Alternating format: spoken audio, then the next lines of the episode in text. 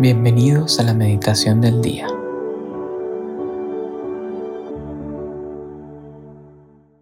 En nombre del Padre, del Hijo, del Espíritu Santo. Amén.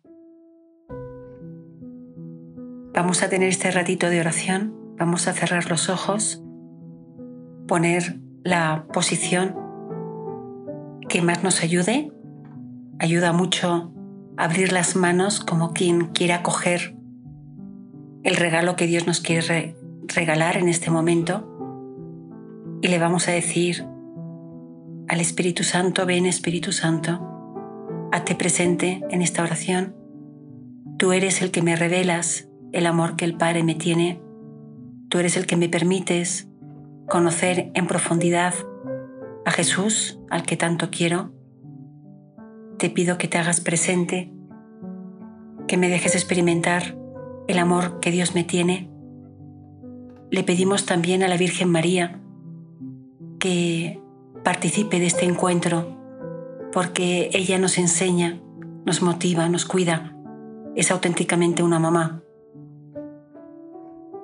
Y si alguno le ayuda, pedir la presencia de su santo preferido, de su ángel de la guarda, de algún ser querido que ya está en el cielo, pues también pida su, su presencia para que seamos más los que le pedimos a Dios el deseo que tenemos de Él y que nos lo cumpla.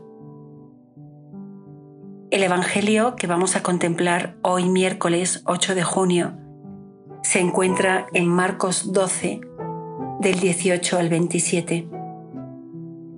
En aquel tiempo se acercaron a Jesús saduceos, de los que dicen que no hay resurrección, y le preguntaron, Maestro, Moisés nos dejó escrito, si a uno se le muere su hermano dejando mujer pero no hijos, cásese con la viuda y sé descendencia a su hermano.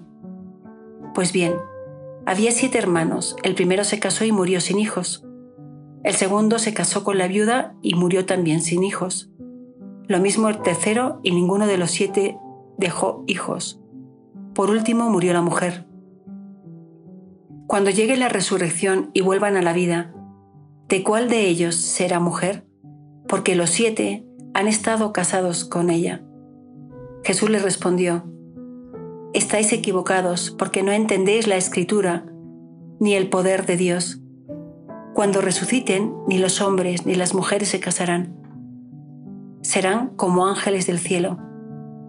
Y a propósito de los muertos resucitan, de que los muertos resucitan, ¿No habéis leído en el libro de Moisés, en el episodio de la zarza, lo que le dijo Dios? Yo soy el Dios de Abraham, el Dios de Isaac, el Dios de Jacob. No es Dios de muertos, sino de vivos. Estáis muy equivocados. Palabra del Señor. Gloria a ti, Señor Jesús. Yo les invito en esta meditación a centrarnos en dos puntos muy sencillos cuando Jesús dice, no entendéis ni el poder de Dios.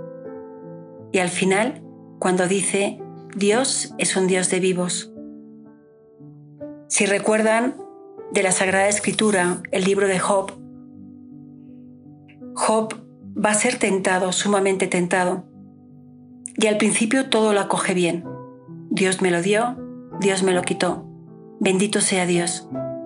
Pero cuando la cosa se va poniendo más cruda, cuando la dificultad es más grande, cuando los aparentes castigos de Dios, que es una imagen absolutamente falsa de cómo Dios trata a sus hijos, llega un momento en que Job se siente con la libertad de reclamarle a Dios. Y le dice, o sea, ponme en la balanza en qué he fallado, ¿por qué me tratas así? Y Dios responde de una manera magistral, ¿dónde estabas tú cuando yo creé el cielo? ¿Dónde estabas tú cuando separé el mar de la tierra? ¿Dónde estabas tú?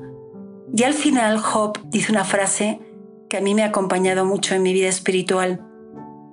He hablado de lo que no conocía. Con eso no significa que Job no supiera quién es Dios, sino que sabía poco de él. ¿Y qué hace una persona cuando conoce a otra del que se fía, pero sabe poco? Escucha y aprende. Y escucha es el primer mandato o el primer mandamiento que Dios le va a dar al pueblo de Israel. Escucha Israel. Ese es el primer mandamiento. Escuchar a Dios.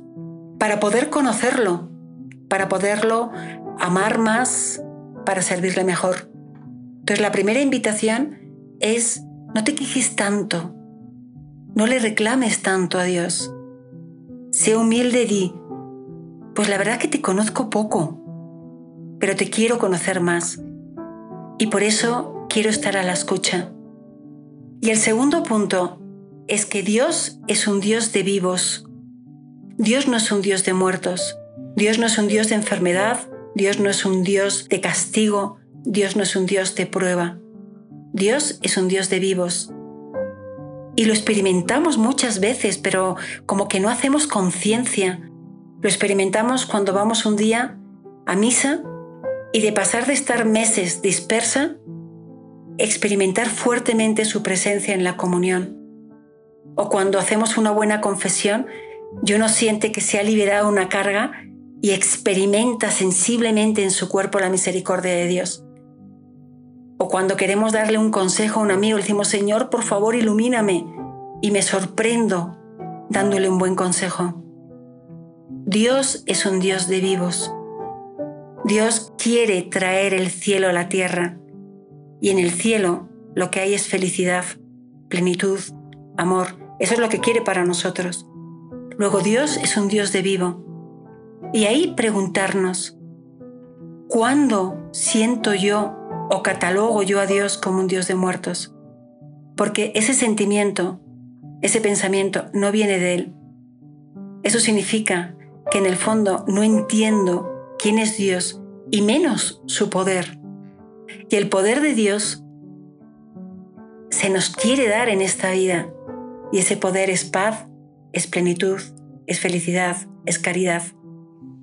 Luego esta meditación es una meditación preciosa para alzar nuestra mirada a Dios y darle gracias.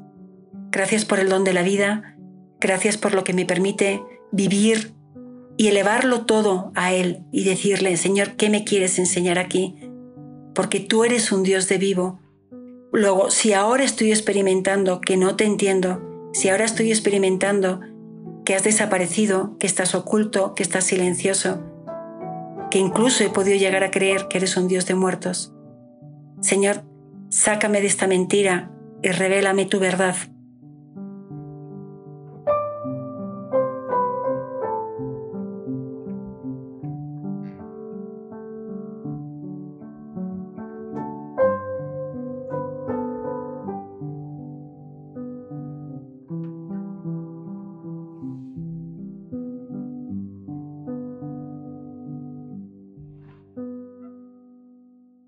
Te damos gracias, Señor, por todos tus beneficios, a ti que vives y reinas por los siglos de los siglos. Amén. Cristo, Rey nuestro, venga tu reino. María, Reina de los Apóstoles, enséñanos a orar.